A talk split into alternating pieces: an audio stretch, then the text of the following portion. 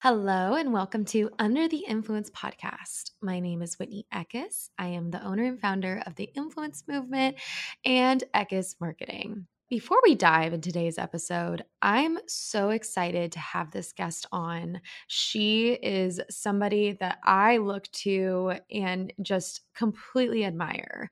She it's so funny because the whole point of this episode is to really kind of talk about how she did everything her own way, which is something that I so strongly believe in and stand by. And even when raising my own business, I feel like I just had to do it my own way in order for everything to work out. So, before we go ahead and dive into this episode, I wanted to talk about something that's been on my mind a little bit lately and something that I've been developing with. I've been listening to all these amazing podcasts and obviously doing my due diligence and research. And I've really been noticing that I feel like there's a couple things for young entrepreneurs or aspiring business owners to kind of need to put into place before they kind of dive into their daily schedule. So, a couple of those tips that I wanted to provide are the following. So, the first one is coming up with your morning routine. I am terrible at this. Um, in fact, I don't even think that it needs to just be a morning routine. I've actually heard people say that their nightly routine's amazing. Um, I was listening to one and she would sit in her bed at night with a cup of tea.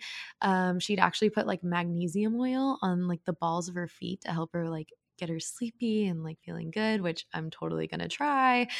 And she would journal and then just kind of journal until she got tired and fall asleep. Um, so I feel like coming up with either like a morning routine or an evening routine is like really important. I feel like it sets the tone for your day. I recently have been actually going outside with my dogs and a cup of coffee and journaling. And it sounds so dumb, but I love to write.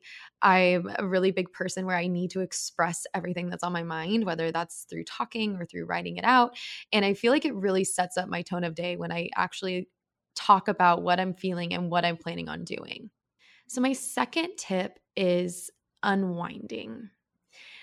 I feel like lately I've been really kind of just hitting it hard, going all over the place, 100 miles an hour, always on the throttle. And I feel like when I come home, sometimes I notice that I'll bring my laptop home with me and I won't stop working to the point where I just, you know, like I'm I'm leaving a project undone because I have to go to sleep. And that's something that I feel like causes me a lot of stress. So one thing that I have been practicing is unwinding after my day. So whether that's leaving your laptop at work, whether that's, you know, setting um, a couple tasks to do, you know, while you're at work and making sure you just get those few tasks done so that way you can leave work knowing that all your projects are buttoned up or completed. Um, the other thing I like to do is I like to come home. I like to fix dinner. I like to feed my dogs and my cat. And I am also a big advocate for having a glass of wine and turning on Netflix. Lately, I've been actually switching to kombucha because I feel like it makes me feel better in the morning. So I'll have a glass of kombucha and turn on a TV show and have dinner and just unwind and literally just put my phone away, put the computer away, and just kind of focus on those times of just being kind of mindless and just letting myself rest. So, my third and final tip is to unplug.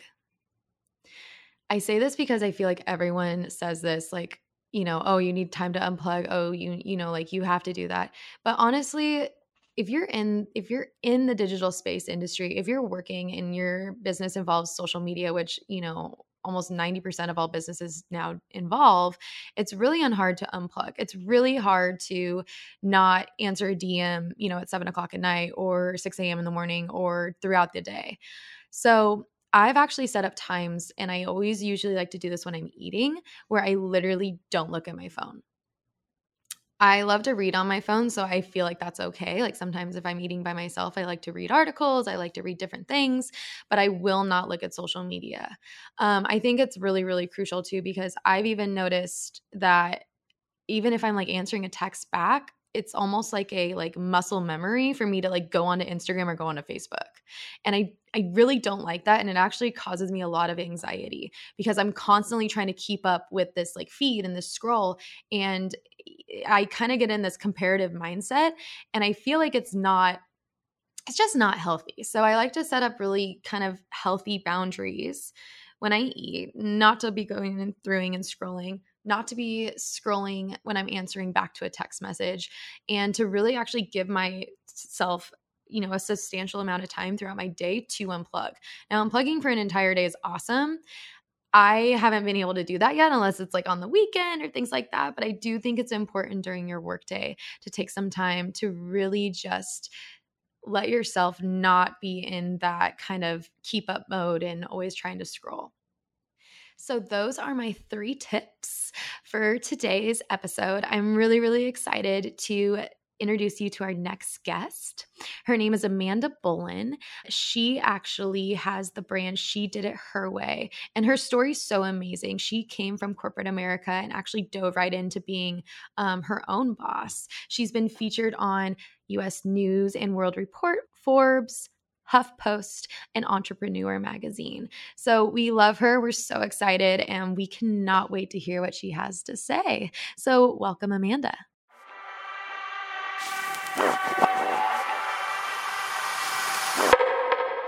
Under the Influence podcast is all about bringing together brands, influencers, thought leaders, and communities to inspire and empower a positive impact. Each week, I will dive into the power of influence over the ever changing, trend chasing, and slightly obsessed entrepreneurial and influencer community. We talk insider tips, tricks, the latest buzz, and even our top not so secret happy hour cocktails. My name is Whitney Eckes. I'm the owner and founder of Eckes Marketing and the Influence Movement. And we are about to get under the influence.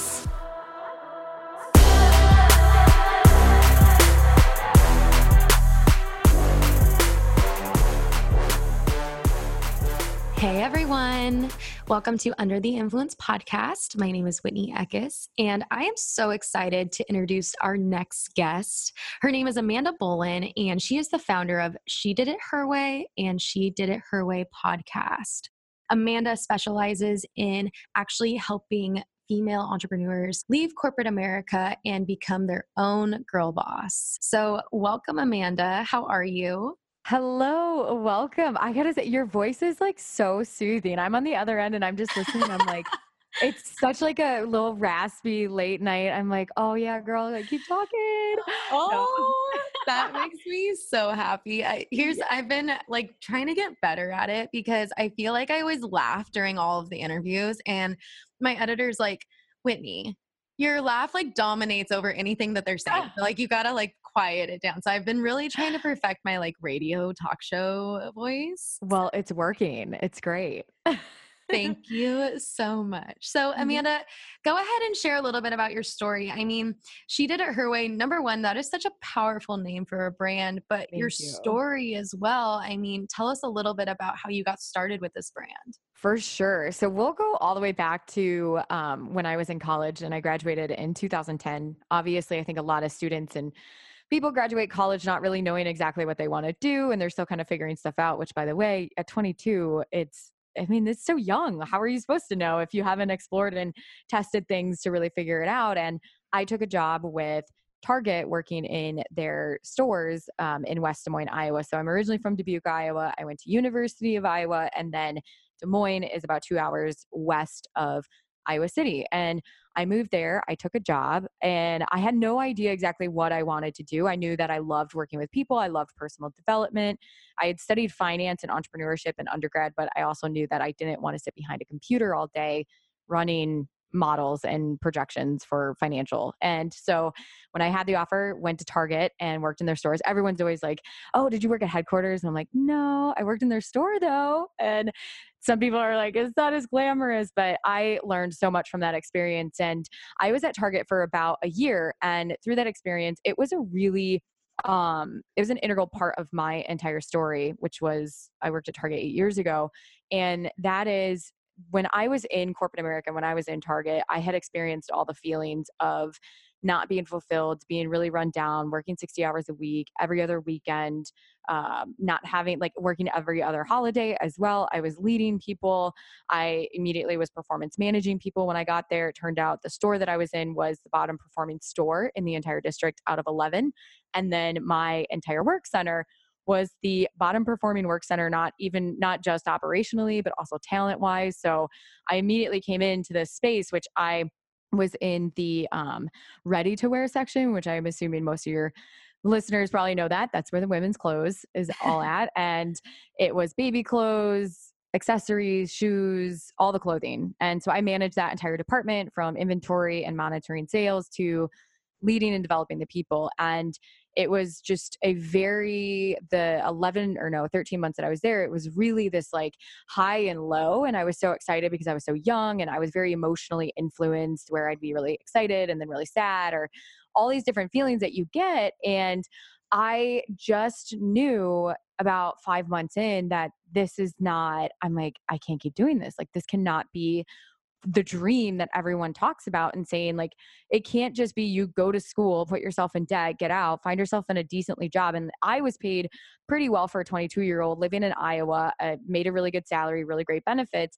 And so then you also had the pull and the ego side of things saying like you're in a really good position. What are you doing? Why would you think outside of it? Why would you look for something else i was also on a hypo track which is the high potential track and so i was supposed to have a store 18 to um, three years in so by 25 I would have my own store to manage and be making a six figure salary. And so all of this stuff was hung out in front of me. I had increased my salary within the first nine months by 20% when I was at Target because of performance and all of this stuff. And I share it not to brag or anything, but to really set the scene for that um, listeners out there that may be finding themselves in the same situation where it's like you sh- you constantly feel that you're in this really great position and you should be grateful, but at the same time, like you're not happy and your soul you feel like you're losing a part of you every single day that you show up and you know that there's something else out there you just don't know what it is and you don't know how to do it. And so i had um, the last few months of target was uh, this one foot on the dock one foot on the boat where i'd have really good days and think okay i'm staying and then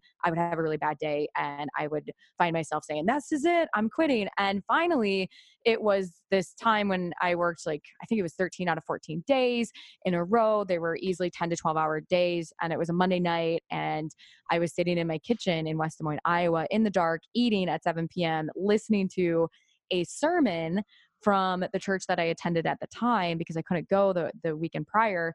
And I just started bawling and I was like, okay, this is it. I physically knew it. So I made the decision found what I call a bridge job. And that is if you have, if you're working so much in your current job that you can't possibly see how you would find more time to network or more, more time to actually figure out what it is that you want to do, you need to find a bridge job, something that will give you margin back to your life that will then be a little bit more flexible and allow you to do that. And so I started working at Wells Fargo through a third party agency. And I know I'm getting really, really detailed, but I feel like sharing these details about the journey are so important because then it gives an easier opportunity for people to who are listening to relate and to say, oh my gosh, that's exactly what I'm going through. And so I was in Wells Fargo for about eight months.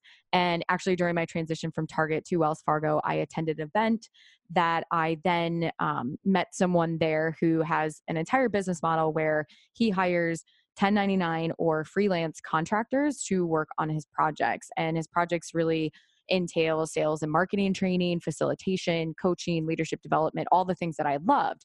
So I networked with him for about eight months while working at uh, Wells Fargo. Then I get a call in April 2012. He said he had a project with AT&T and asked if I wanted a seat at the table. And I said, absolutely. So I went in, gave my week's notice, and flew out to San Diego for what is called a train the trainer. And so learning material, facilitating it, creating learning environments, like that is my jam. That is what I love. And so that started my entrepreneurial journey as a freelance facilitator. And I got to work with companies like AT&T and Intel, Weight Watchers, JP Morgan, and I still do freelance today because that is what I started my whole journey with and I love it. And through that process, I launched um, in 2015, I launched a podcast. I think blogs were pretty big at the time. Um, I think blogs, I don't know. Do you think, are blogs like a big thing still? Would you consider them? Do you recommend people start blogs? Like, what's your take? Oh, it's so difficult because I've heard both ways. I've heard blogs are dying. I've heard they're too much work, and then I've also seen some insane website traffic where I'm like, things work. so, yeah, exactly. Right. So, so I'm kind of like, I'm like, do you, boo boo? If you're a writer, go after it. Yes, yes. No, that's exactly why I get asked all the time. Why did you start a podcast, not a blog? And I said, You probably wouldn't want to read my writing, but you might want to listen to my conversations with people. And so I started as a podcast back in 2015, was doing one a week. And that's really how she did it her way, its first marketing arm extension. And now, fast forward three years, we um, have over, oh my gosh, we're coming up on our 300th episode in October, which is insane to have met so many women um, through that. And um, now we have a monthly membership called Her Way Society. So people, we do hot seat coaching once um, an hour a month. And then we also bring in a guest expert based on what people in the community are looking for. We also have an annual summit, which is amazing. I love it because in online, I'm such a in person people person. Um, I get so much energy off of being around other people. And so I was really excited when we first launched that, which was last year in October. And then we had our second one this past April, and the next one is next April. So there's just, there's a lot of different pieces to it, but I love all of it. And the core theme is to really help women find their freedom through becoming their own boss and being able to leverage their skill set and identify it. And how can they create a service based business? And even though that's the primary market, we get women all the time that are wanting to build the brick and mortar businesses, that are wanting to build um, coaching businesses, all that stuff. So it's been, that is a long, long wind, but it's been an amazing journey. So thank you for letting me share that. I appreciate oh it. Oh my gosh. No, I mean, I'm dying over here listening to it. I love the fact that you are, you know, you have this business, you have the summit, you have the podcast, like you have so many different outlets that you're mm-hmm. just funneling into. And I, I love that. I love when a when a business is multifaceted like that mm-hmm. especially one where you're like you know you, again it's just it's you and you're doing it exactly the way that you feel like you need to be doing it so like how do you i mean with all these things going on you know how do you stay driven and like what, what's the passion behind your drive yeah uh, you know if you would have asked me this question six months ago, it would have been different. There's still some core common themes behind my response, but I'm definitely in a different situation than I was six months ago. And the first and foremost, the the passion and the drive really stems from my like core sweet spot which is i love teaching i love coaching and i love being a maestro and bringing people together and through being able to utilize what is my sweet spot and what i enjoy doing i'm able to leverage that and teach people how to pull themselves out of corporate and really to create their own business because that's exactly what I did. And I feel for people who find themselves in a corporate job that is just uh, soul sucking, but I feel that that just feels a little aggressive. But like, no, but it, but it is. I mean, my background literally was working with you know Hilton, Starwood, Marriott, and you know running the, all the travel ads, running all the marketing coordination, running all the email marketing. Uh, that, that, that, that, that, like it was it it what it was. And there yeah. were days I totally get what you said when you had one foot on the boat, one foot on the dock, and you're like there were days that made you feel so good and so awesome, and then there were other days where you come home and cry to your cat. Oh like, my gosh. Yes. totally. Yeah, yeah, yeah. No, totally. And it's oh, you said something that I was like, oh yeah, I want to I want to follow up with that. But yeah, oh, okay. So the other thing is is it is it's soul sucking in, in the sense that I think a couple of things. One is if you don't have people or you're not surrounded by people that can show you what's possible, I was really lucky in Target that everybody majority of the people around me were saying like no no no this this is how it works this is how life is but i had met someone at the time who then became a mentor who he built a life that he loved. He had financial freedom, he had business freedom, he had time freedom. And I'm like, okay, if he is showing what is possible, then I can do it because you can't be what you can't see. And so through She Did It Her Way, I really hope that it's an example of showing people, women, but I know there's men that listen too because I get a little emails and text messages from them. Um, that showing what's possible and what else like exists out there in the world aside from what you're currently experiencing in your life, and that that is the main drive. And and also too, it's just it's really learning to love the building aspect of being an entrepreneur and getting comfortable of feeling your feelings and, and just enjoying the ride. I remember when Gary Vee would say, You have to love the journey. You have to, I love the process. And I'm like, Okay, but what are you talking about? And then now that's why I say, even you'd asked me 12 months ago, I wouldn't have been able to fully 100% without a shadow of a doubt really sit here and say it's it's actually a love for the process i love the testing and tweaking and not knowing what you're going to get and you really have to rest in that because if you try to make um if you get really attached to what the outcome is and attribute okay this failed or i'm a failure it's gonna you're gonna you're not gonna last long enough. And so when you can really find how to detach yourself from the outcome and look at it as an experiment it just it becomes it takes the pressure off and it becomes a lot more fun and a lot more of an enjoyable ride. And obviously things get easier and you but you have new challenges and all that good stuff but i enjoy the the uh, climbing and building piece of of building a business as well so yeah absolutely. yeah no and i mean i love that you said like it's about the process too and even touching on the final outcome because i think we as entrepreneurs you know we have a lot of us see the end goal a lot of us see a big picture a lot of us are very very big dreamers. We focus on that one end goal instead of really kind of letting it develop you know, mm-hmm. or letting, like you said, enjoying the process. I have amazing friend of mine who like doubles as a coach. And I was talking to her one day and she literally looked me in the eye and she's like, You have to be able to thrive in the chaos. You need to like enjoy the moments of like putting out the fire and like figure out like even like turn it on its head and be like, cool, what is this going to bring me that's going to be a bigger opportunity? It, it's such a reverse way of looking at it. But if you don't look at it that way, yeah, you are, you're going to totally burn out. Mm-hmm. Yeah, and it's so the the mindset and how you frame things and how you choose to look at it, or you know, instead of thinking that by i mean a perfect example is i did a webinar series a couple weeks ago. This is the first time that i was ever using WebinarJam. I was so excited and nervous. I mean I, i've taught all the time. I've led workshops in front of people like 50 people 100 people at a time and i would never be nervous but i've never done this before. I'd use this technology. I did the test run everything.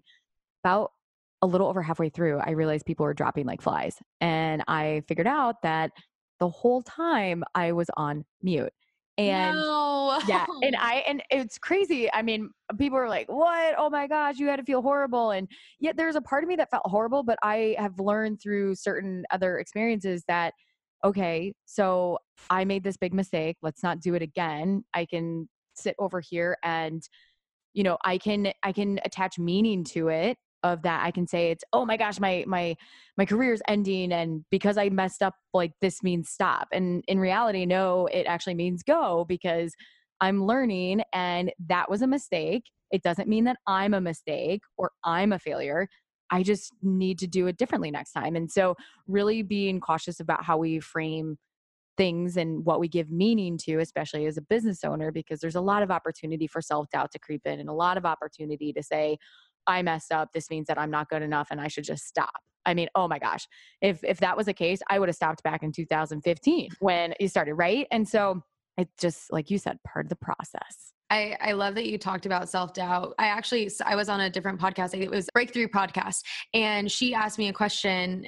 You know, she's like, "Do you feel like women experience self doubt more often than men?" Oh, and I like yeah. stopped and was like thinking about it. And I'm like, because I, I grew up with a father that was just like a business owner, all this stuff, and like kind of drilled it in my head. Like, you got to be fearless. You got to have a backbone. Take nothing personally. Like, go for it. Mm-hmm. Um, and even raising this business, and I'm sure same with you, I do feel like women eh, totally let that self doubt dictate a lot of action. And it's so awesome too, seeing this new trend and this new wave of all these women entrepreneurs all of a sudden coming out of the woodwork. They've always been there, but now they're coming to the spotlight and they're talking about how they are the CEO of these massive Fortune 500 companies and how mm. they actually, you know, they raise their children and they're doing all these things and they're they're making this total name for themselves. But um I love that you said a thousand percent because I agree. I mean, I it's definitely when I'm coaching and I'm working with people, that is the number, it's the imposter syndrome. Or what if I fail? If I send out an email and people unsubscribe and getting past the what other people think of me is a really big one as well. And I even personally went through that. I was, I would say I'm a recovering people pleaser. I mean, there's always going to be that little bit that you're always going to subconsciously um, find yourself indirectly pleasing people, right? But yeah, I used to get so afraid that I I would say yes to so many coffee meetings and I would say yes to every opportunity because it was more fear of I didn't want to disappoint or upset or upset. Oh my gosh, upset people and let them down. That was my Iowa accent coming out, but now I have a Chicagoan. That's um, amazing. yeah, and then just getting better at setting boundaries too, and realizing that one, okay, we can't please everyone because if we try to please everyone, we're not we're less focused than on us, and we have to take care of ourselves first. And there's like all of that like thought work that I've done and have really helped me kind of release that people are going to have opinions and people are going to say things and that's okay and they're entitled to their opinion but i get to be the one that gets to attach meaning to it and i'm going to attach a more self-serving meaning and not one that like holds me back from taking action I love that so much. And I love that you kind of spoke to being like the people pleaser and even like the coffee meetings and things like that.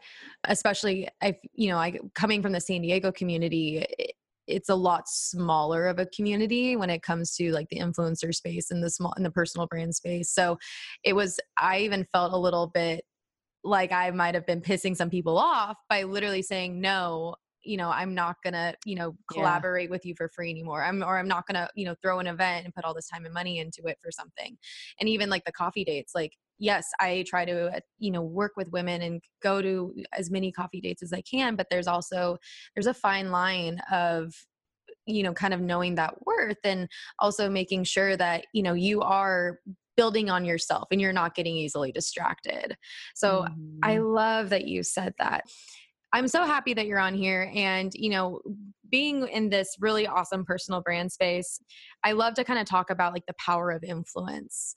And when we say influence, kind of like what that means to you. So, in your own words, what does influence mean to you? I read a book from Tony Robbins, which I'm a huge, like I said, personal development fan, and I love Tony we're like BFFs. Not That's really, amazing. but I wish, right?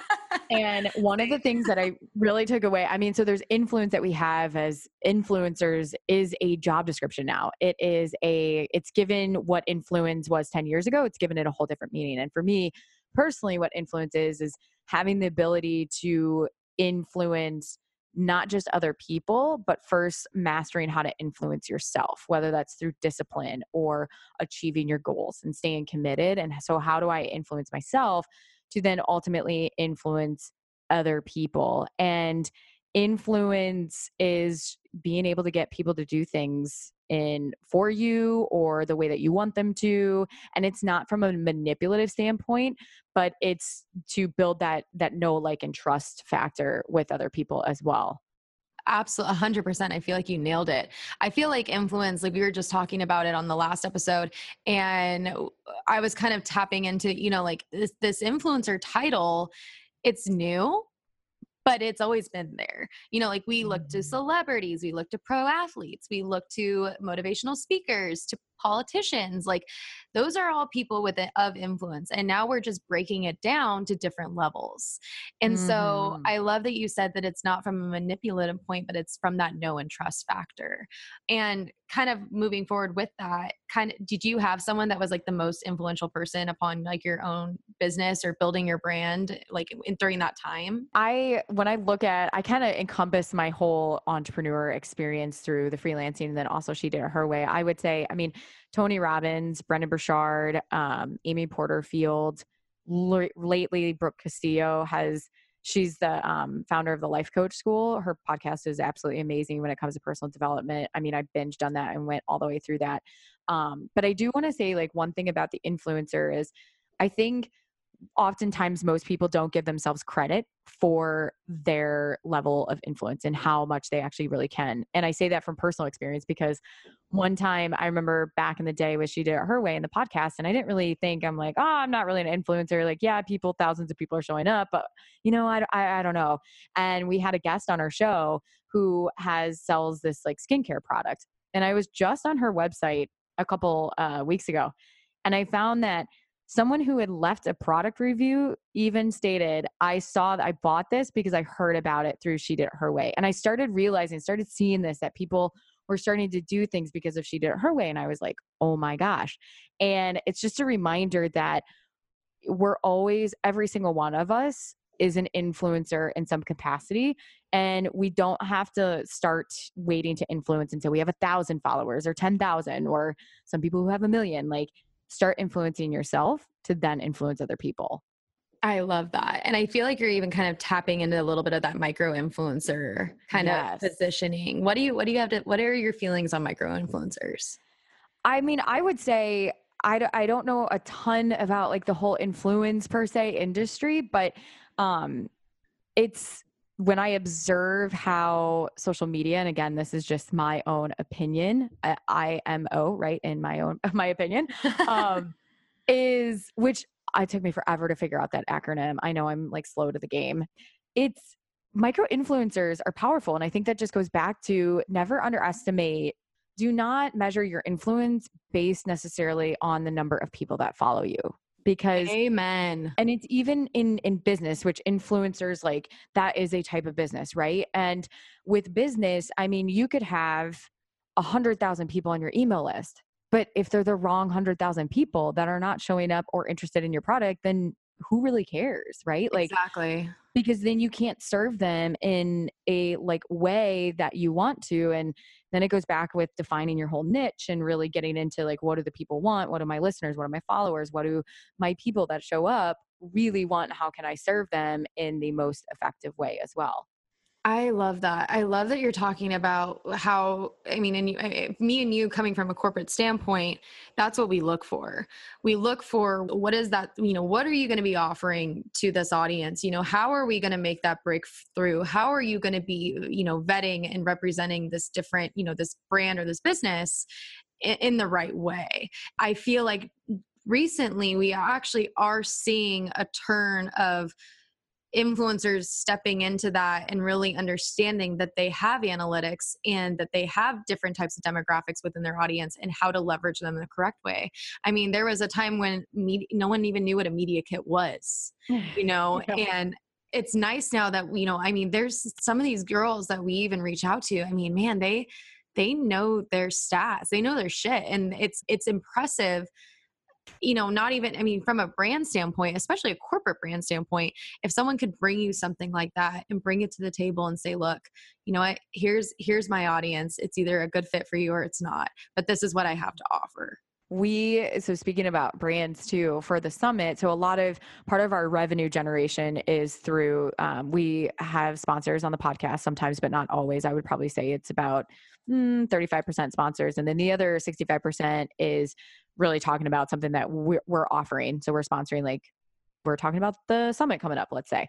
Mm-hmm. And then we also do sponsors for the summit. And I actually had been reached out to from a very, very large uh, brand that I would bet everyone would know. And they wanted to partner, they wanted to talk about collaboration. And I had the call and I, with them, and I knew that this could be huge, but I couldn't and I know one of the the things too about influencing is also how do you maintain that integrity for your mm-hmm. audience and how do you really vet and not just take something because it's going to drive money but you actually like filter what you do and what you don't and so in this situation i just had to email them back and i was like it's great you know speaking with you but due to x y and z like i just don't think it's going to be a strong fit for you and i don't want you to you know misuse your your dollars towards your marketing but then also i wanted to protect the integrity of the brand and i didn't want to i think building that influence is knowing that know like and trust and for me i don't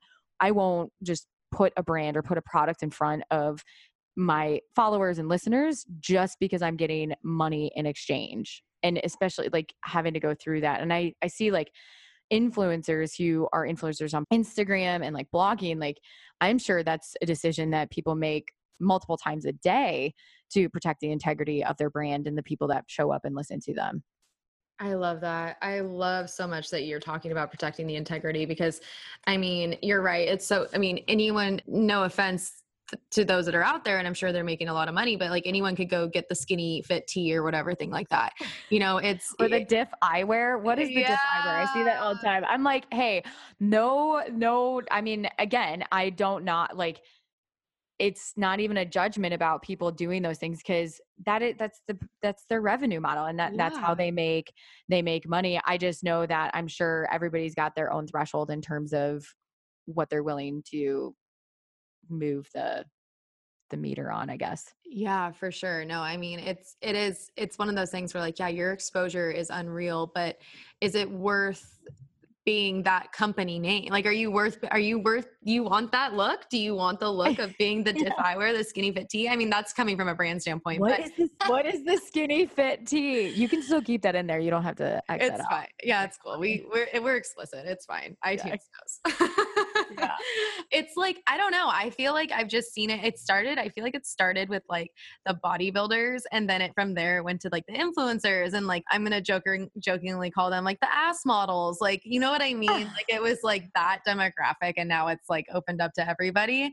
But it's just any oh skinny I mean, there's so many now, but I you're giving so much great value and tips on both sides of the spectrum which i think is really awesome on the on the spectrum of the personal brand and also you know having this amazing corporate america background as well. If you could give one influential tip to our audience what would that be? It would be to be consistent but not probably what you're what most people would think like okay yeah of course you got to be consistent with the content you got to da da da. Be consistent with the experience because the way that you show up and the way that your product or service or in this case might be a blog post or an instagram post is to be consistent with the feeling and experience that you're giving your people. And a easy example of this is if you go to the gym or even there's a gym that i used to go to in chicago and i would show up for different instructors and at different times and the experience that i got always changed and when you really look at like what you what you like about a business or what you like about a brand or what you like about um, nordstrom or what you i mean it, it just all goes back to the experience is consistent. There's no surprises. You know what you're going to get. That's why we go to the same hairstylist because we know that he or she is going to be able to perform to the way that we want them to. And i believe that is i know that's true in business and i believe that's true in content creation and the experience so that when someone comes in or tunes into your podcast, they know that they are going to get Whitney and they have an expectation, whether they know it or not, that Whitney is going to perform in a certain way and Whitney creates a certain environment. And so if Whitney changed that every single time, it would be inconsistent. It would be hard for the listener to actually follow and actually create disengagement. So be consistent in the experience that you are providing and creating. I love that. And I love that you uh, referenced Nordstrom because I feel like that is love. such a yeah, oh, yeah, A, yeah. B, but I feel like, you know, it's so true. Like you you unintentionally and subconsciously do kind of form these expectations. I feel like that's why I mean, a rebrand, a change in name, a change in anything. Uh, they're always, I don't want to say catastrophic because that's not the right word, but they are, they, they created a vol- volatile environment. And mm-hmm. I like that mm-hmm. you said that it does actually create that disengagement because it's not that what you're doing is bad per se, but it is kind of upsetting that expectation that people already have. So I love that. And I think a lot of people don't talk about that. I don't think they talk about the experience. I think they talk about just post, post, post, content, content, content, you know, always be consistent, just execute. But I agree. I think if you're you're not being consistent in the experience, they're gonna they're gonna miss it. And I think most people are probably doing it uh, um, unconsciously just in terms of using presets and the lingo and stuff and just being more conscious about it like what you're actually doing is creating this consistent um experience with it too so yeah for sure so um where do you see social media going Oh my gosh. I don't know. I used to think that we are going to come to a time where everyone was going to, there's going to be a tipping point where people would just burn out and there would be like, people would just get off and there'd be this mass exodus. Now I'm like, no, no, no, no. It's definitely, definitely here. Um, I I've seen I don't I it's hard like I'm not going to say it's hard. Um there's parts of me that I'm like, "Oh my gosh, I wish that it wasn't around in yeah. some capacity, right? Because it is it's noise, it's a lot of noise. So what here's what I do think is that people are going to we're already moving into a less is more and trying to figure out how do I cut through the noise and how do I separate myself from being the noise. And I was listening to a podcast the other day and they Frank Kern was saying that it's no longer about the information age. it's more about insights and so it's not just producing content for the sake of content but like how are you actually showing and people how to use so it's how to use the product so if let's say you are you know doing something like a promotional product, you are showing more about how to actually use that product and integrate it into your life than just talking about it and mm-hmm. actually showing them how to use it. For She Did It Her Way, I've seen successful people in the online space do nothing on Facebook ex- except Facebook ads. So in my industry, a lot of Facebook groups are really, really big because mm-hmm. people see it as a way to grow their community and network and people can if you do it the right way you can really leverage it to help drive revenue in your business and build that relationship. yeah but for me personally like i've openly have i love it some days and then other days i'm like oh my gosh i feel so overwhelmed because then i feel like i'm so exposed yeah. and i've just seen some businesses where they the only thing that they use facebook for is to drive facebook ads that then put them on their website but they don't do any facebook group i've seen them not be on instagram and these are like million dollar businesses they're actually like figures they're like $20 million businesses and they have no sort of like the the person behind the business is not active on social media. So i think like if you're smart you can decide how you want to leverage it and use it but it's definitely not going away. Yeah i completely agree. I feel like i was talking with somebody and we were talking about how there's just so much content being produced and yes you can niche down and yes you could be like a micro influencer but at some point we're going to have to start indexing all of this. Like there will be in Google for social media. There's going to have to be, you know what I mean? Like it, it, there's just, it's just so much. And I, I like too that you're talking about how each social media channel, you know, it's not all one animal you know facebook lives and breathes a different way than pinterest does and oh, same with yeah. and same with instagram and um and linkedin most and people don't LinkedIn. even consider linkedin but that's also like gold Dude, for linkedin yeah. is insane and it's like i mean i've seen friends of mine that are like consistently blogging on there you know shared by forbes they're getting shared by all these things and like their connections are unreal yeah. and it it's it's so i mean it's so different it's interesting because I, I, I 100% agree with you. It's not going away. And I agree with this, the, you know, simple is better. And we're trying to cut through that noise because right now everyone's uh, almost overproducing content that it's overwhelming and that you almost get like anxiety looking at it. Um, mm-hmm. but I do feel like there's going to be, I feel like there's going to be a movement and a shift where we're going to eventually have to say, okay, look, you know, we, we're going to have to start indexing, indexing all this stuff. I can't say indexing for er, indexing. no, I mean, it's crazy. It's a, it's just having a mental file for all that stuff. And woof, there's a lot out there. Right? I know. It's this world. Okay. So we're going to go into some rapid kind of fire, some yeah. fun questions. I know. It's good. I feel like we already broke the ice. So these are just going to be mm-hmm. easy, you know? Okay. Yes. So, um, what is your go to cocktail? Okay, so I don't do cocktails, but I okay. love wine. And my recent fan favorite is French wine. It's the Sancerre, it's white. Um, and I'm usually not a white drinker. I typically go for red, but I'm just really digging on the French wine right now. Okay, first off, I love that you drink bougie wine. I mean, that is so nice. I love I, when you find a bottle and you're like, I, I have no idea what this even says, but it's fine. And we're going to. Yeah. You're like, uh, no. I mean, it definitely, I like my hobbies outside of business. I genuinely one, I like drinking wine, I enjoy it, but two, I genuinely enjoy learning about it. So it makes it makes it a little bit, yeah. I just, Sancerre, if you haven't, I'm telling you, I, if anyone's listening and they're a full, you love red wine, try the French Sancerre. It's really good, especially okay. great if it's a warm climate. So I just learned too and I I'm like trying to still debunk this, but I feel I think it's I'm almost positive it's it's true fact. Uh, listeners, please you know send me if I'm completely off on this. But um, aren't there wines like red wines that are made from white grapes and uh, yes, isn't that a thing? Yeah, yeah, yeah, yeah. So um, you're like a uh, so really what they do with the white wine all wines um not all wines but some wines I forget. I think it's like a like the rosé or what happens in they call them the vats.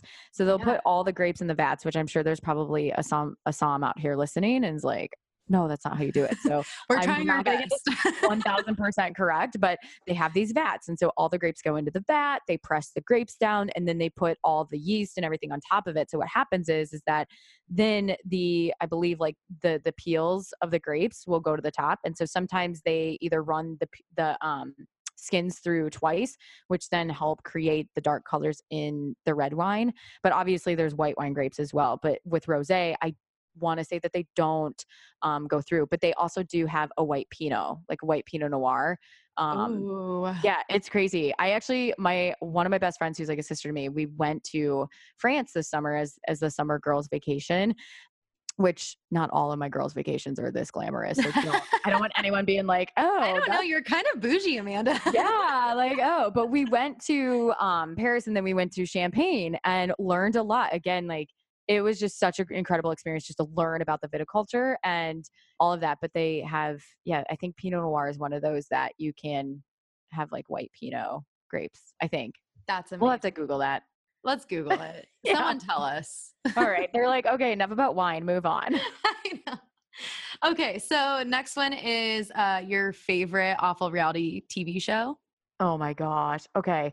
So when I totally want to zone out and I just brain dead, I I would say it would be Southern Charm, um, Charleston, but they're not awful. I actually they're kind of hysterical, along with um and whatever that show is. Okay, the awful one is I I would say Real Housewives of Orange County. Oh my gosh. I mean, I can watch them for a hot like 30 minutes and then I just have to turn it off and take a break because it's just it's, it's too much and but it's also hilarious. Vicki's hysterical. And sometimes I like watching it because I think it's more of a human experiment. I'm like, "Oh, this is what they're going to say. This is what's going to happen. Here's how she's going to react." right? And so Oh I'm trying to predict like human behavior happening in reality TV even though most of it is scripted anyway. So, It's great. You know what? We don't we don't watch it to be good humans. We watch it exactly for that. Okay? That's why out. It's exactly that. Okay. So what is, you know, one of your favorite podcasts right now that you're listening to? I so two of them, like I said, uh, Brooke Castillo, the life coach school, and then number two is Russell Brunson, who's the founder of ClickFunnels. So they're Oh business ones. Yeah, I like I like the ClickFunnel one. I'm gonna have to get into that one. yeah, it's it's really good, especially for online email marketing and stuff. Oh my gosh, I love it. Okay, and then do you have do you have like a self-love or like wellness practice in like your daily routine? Yes, I meditate. It doesn't happen all it doesn't happen every day, but my routine and what I do is um, at least 10 minutes of daily meditation. I love that. Do silence. you use like an app or anything? I have um, sometimes I use an app, sometimes I use Spotify. The app that I would use is Headspace.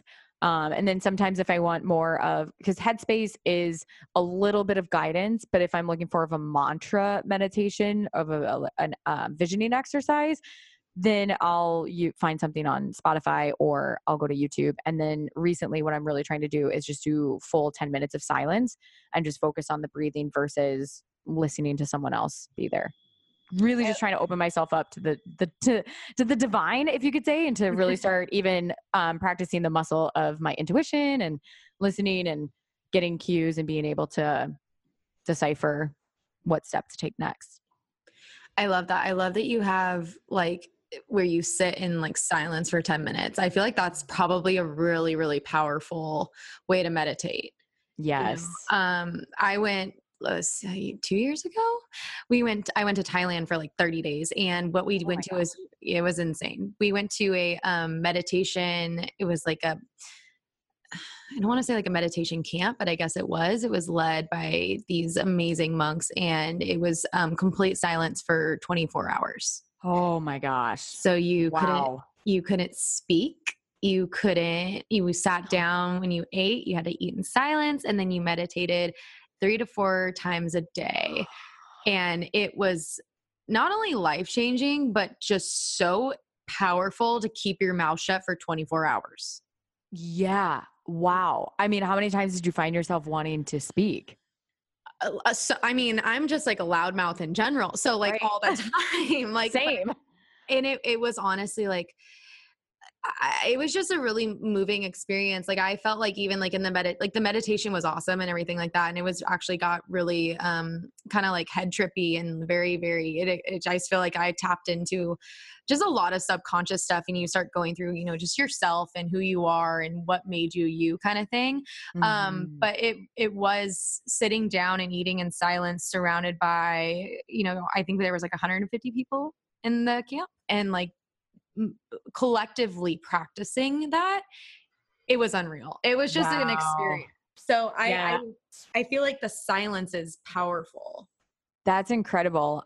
Wow that would be really really powerful too just to sit in silence and to be around people but not talk to them. I feel like i can sit next to a stranger and i want to talk to them. Um i always like to ask like what is your weird ass favorite fashion trend right now? Like people are like dying over like the tiny glasses or like the dad oh. sneakers.